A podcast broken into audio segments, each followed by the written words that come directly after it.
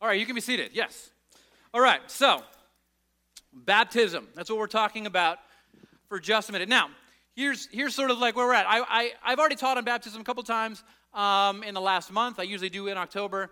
Um, and I was sitting with my kids this week, and they're talking about church. And I said, Well, church is different this week. People are being baptized. And they're like, Is that that thing where you push people underwater? And I'm like, That thing.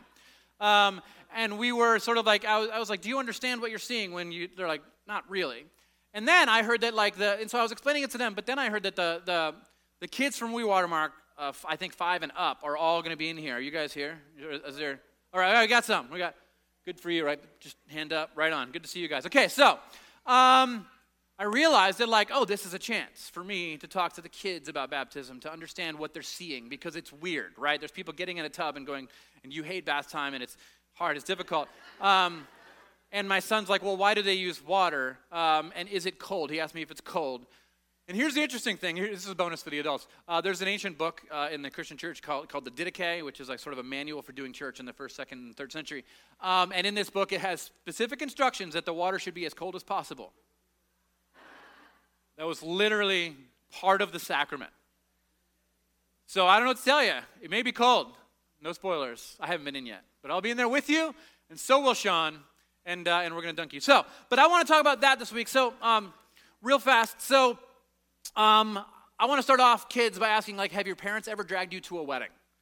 They put you in a tiny tuxedo or something, and you, and it's adorable. We love it. You hate it. Um, and and, and you go and everyone's sort of like sitting and facing a thing and it sort of looks like church and there's even a pastor but then two people walk down and steal the show right and she's she's dressed up and he's dressed like just all the other dudes um, and and so there's this and you're like wow this is interesting and if you understand what you're seeing at a wedding, it's basically, you know, there's this couple and and they've been sort of flirting with this romantic love thing, but the wedding day that you go to is is this, you know what the romantic love is? It's the butterflies. It's like, oh, and you feel that. But the the wedding is the day where you, you move past the romantic, romantic love, where you sort of, you, it, it, it takes a backseat. It becomes subordinate to everything else, to this commitment that you want to make to this person.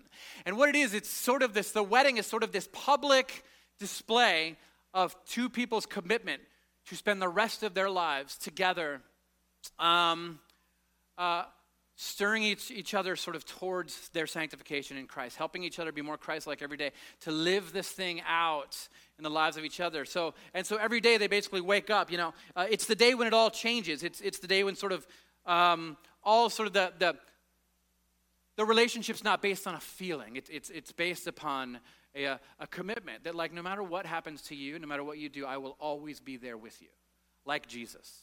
The whole thing is, is, is, is framed on the existence of Christ and, and in his, his presence and his relationship uh, with his church. Um, no matter how terrible we get, that this person um, is committed to helping us walk through it.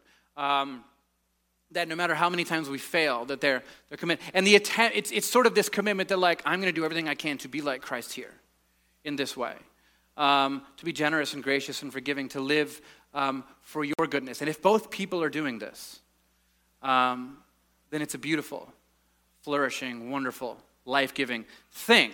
Um, but marriage, the wedding day, that thing that you went to where you saw the two people dressed up and, and they read these vows and they put ring, they put jewelry on and stuff.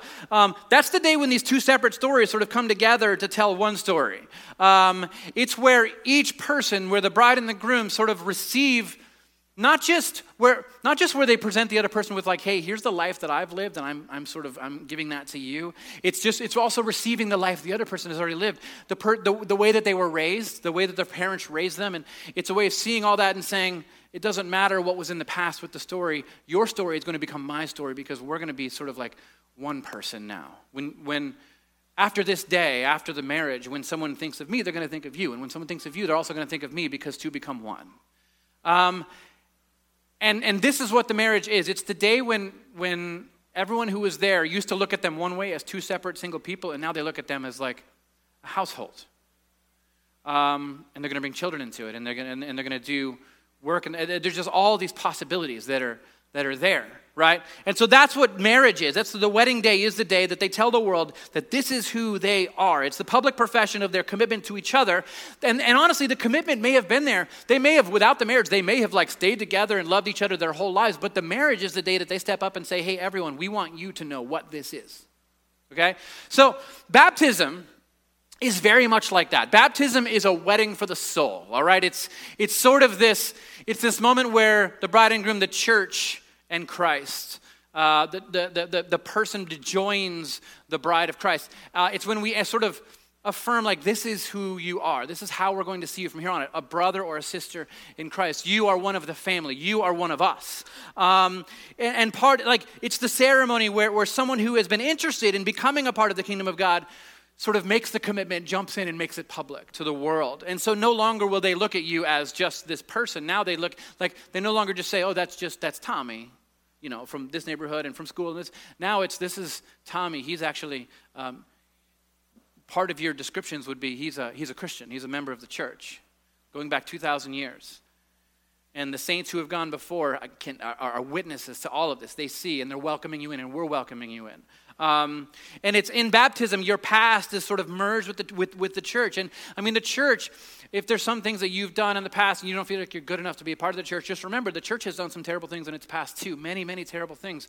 But every time it does, God always brings them back to a place of repentance and welcomes them back uh, into God's presence again. Um, and this is how the church functions. And sometimes when, when marriage gets hard, when mommy and daddy are, you know, sometimes sometimes they argue the way you and your and your siblings do, right? Um, remember that their commitment, they, they in these moments they remember the commitment. They remember that ceremony that, that that everyone gathered to see, and they remember like, oh no, I made a commitment. And so no matter how much I'm feeling this way, my commitment is to be Christ like, to be loving and generous and gracious, and to work for the good of this person that I'm really mad at. You know what I mean? Like, that's how, that's the, one of the roles that the commitment plays. And, and, and the baptism is no different because there's times when you feel a lot of guilt. You feel a lot of, like, I don't measure up. I'm not good enough. My life is not um, is not Christ like. I don't feel like I'm like Jesus at all. And I tell a lot of lies and I, I stole some stuff from Billy or whatever, like whatever it is that you're like, you feel bad about and you don't want your parents to fight. Just remember, um, baptism speaks to that because as the Christian, as these things rise up in the Christian and we feel like I'm not good enough and I can't be a part of this thing and God would never accept me, we remember that the church baptized us, which means we're in,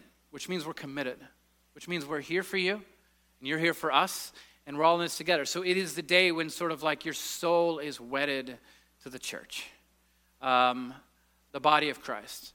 And you're one of us. And, and we are committing to your journey and your sanctification and all of that. Um, and uh, there's this passage in Matthew chapter 28 uh, and where Jesus said this, where he gathers his disciples after his death and burial and resurrection, he gathers his disciples on this hill, and he looks at them and he says, he says, I want you to go and make disciples of all nations. I want you to, I want you, disciples of all nations, and I want you to baptize them in the name of the Father and the Son and the Holy Spirit. And so the idea here is that anyone from any nation can enter into the church. You are welcome to come in. Um, that we want you as our brother and our sister, and we want you to follow Jesus and reorder your life and reform how you think about everything in light of what Jesus said.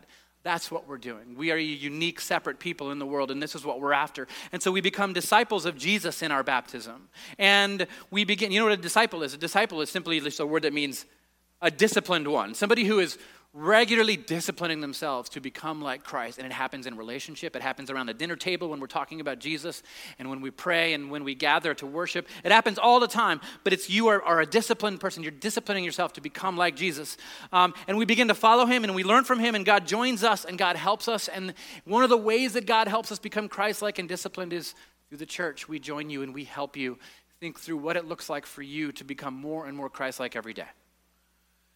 And so I hope that as you're seeing this today, um, that you understand sort of what it is. Um, we use water because Jesus was baptized in water, and there's all kinds of symbolism there. But ultimately, it's a ritual, it's something that we do to welcome people into the church.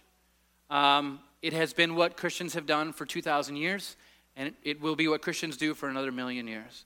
Um, this is how we, we, we bring people into the family. It's, it symbolizes a new life. Um, it's almost like getting like a new name and a new title and a new identity and all of that. So I hope as you as you uh, as you watch what's happening here this morning, I hope you understand, and I want you to try to pay attention and, and, understand. Like, look into the people's eyes that are that are about to get the dunk, right? Like, look into their eyes and, and imagine, like, oh, they they understand that they are they are from this day forward following Jesus.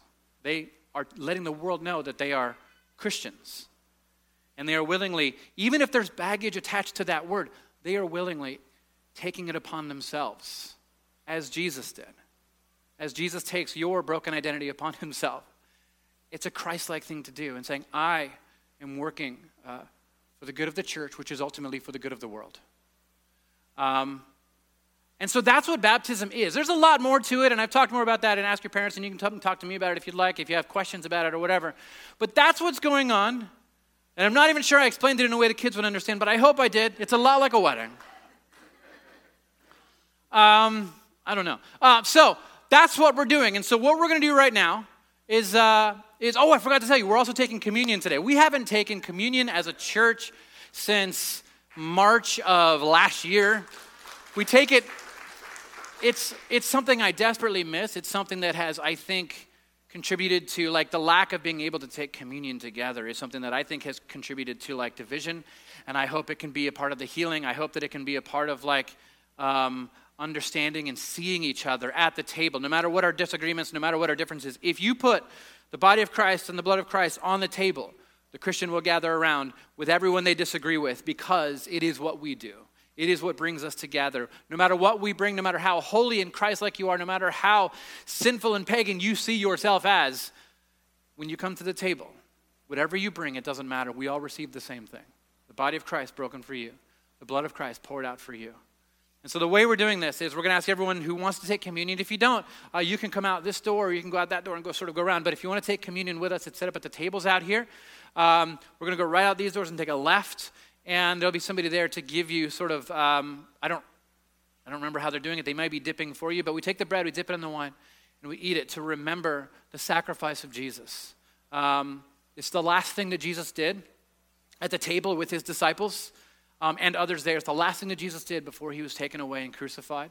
Um, and it's, it's, it's the first thing that the ancient Christians did every time they got together because it's a remembrance of the suffering of Christ. It's a remembrance of what we possibly may be entering into when you join the church. The things you may have to give up and sacrifice in order to, to move towards Christ. It's hard, it's difficult. All of this symbolizes all of that. So we're going to go out these doors and right over here for communion. And so if you would stand with me one last time before we go, I'm going to I'm going to pray a, a, prayer over all of us for communion, and then I want to close us out with the Lord's Prayer. Um, and then we're going to go out. And if you're being baptized, come right over here to the tank after that. And, and the rest of you gather around as well whenever you're finished. Uh, let's pray. Father, thank you for the sacrifice of your Son. Thank you for the cross. Thank you for the witness of the saints through, uh, through the centuries, carrying on this, uh, this narrative, this story for us to take part in and live out. I pray that we would be the people who allow ourselves to be broken and poured out for the world around us, that we would be willing and able to put aside those things that we see as our rights and our privileges that we would put them aside so that we can remain in relationship with who you have called us to remain into relationship with, our brothers and our sisters. Uh, may the things of the world not separate us. Um, may the things of the cross actually unify us and do the healing that needs to be done, not just in our church, but in the church in general in our country. I pray that uh, that would all start right now. Thank you, Father. In your name. Amen. Say this with me Our Father in heaven hallowed be thy name. Thy kingdom come, thy will be done on earth as it is in heaven.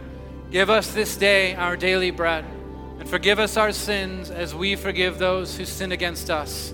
And lead us not into temptation, but deliver us from evil. For thine is the kingdom, and the power, and the glory, forever and ever. Amen.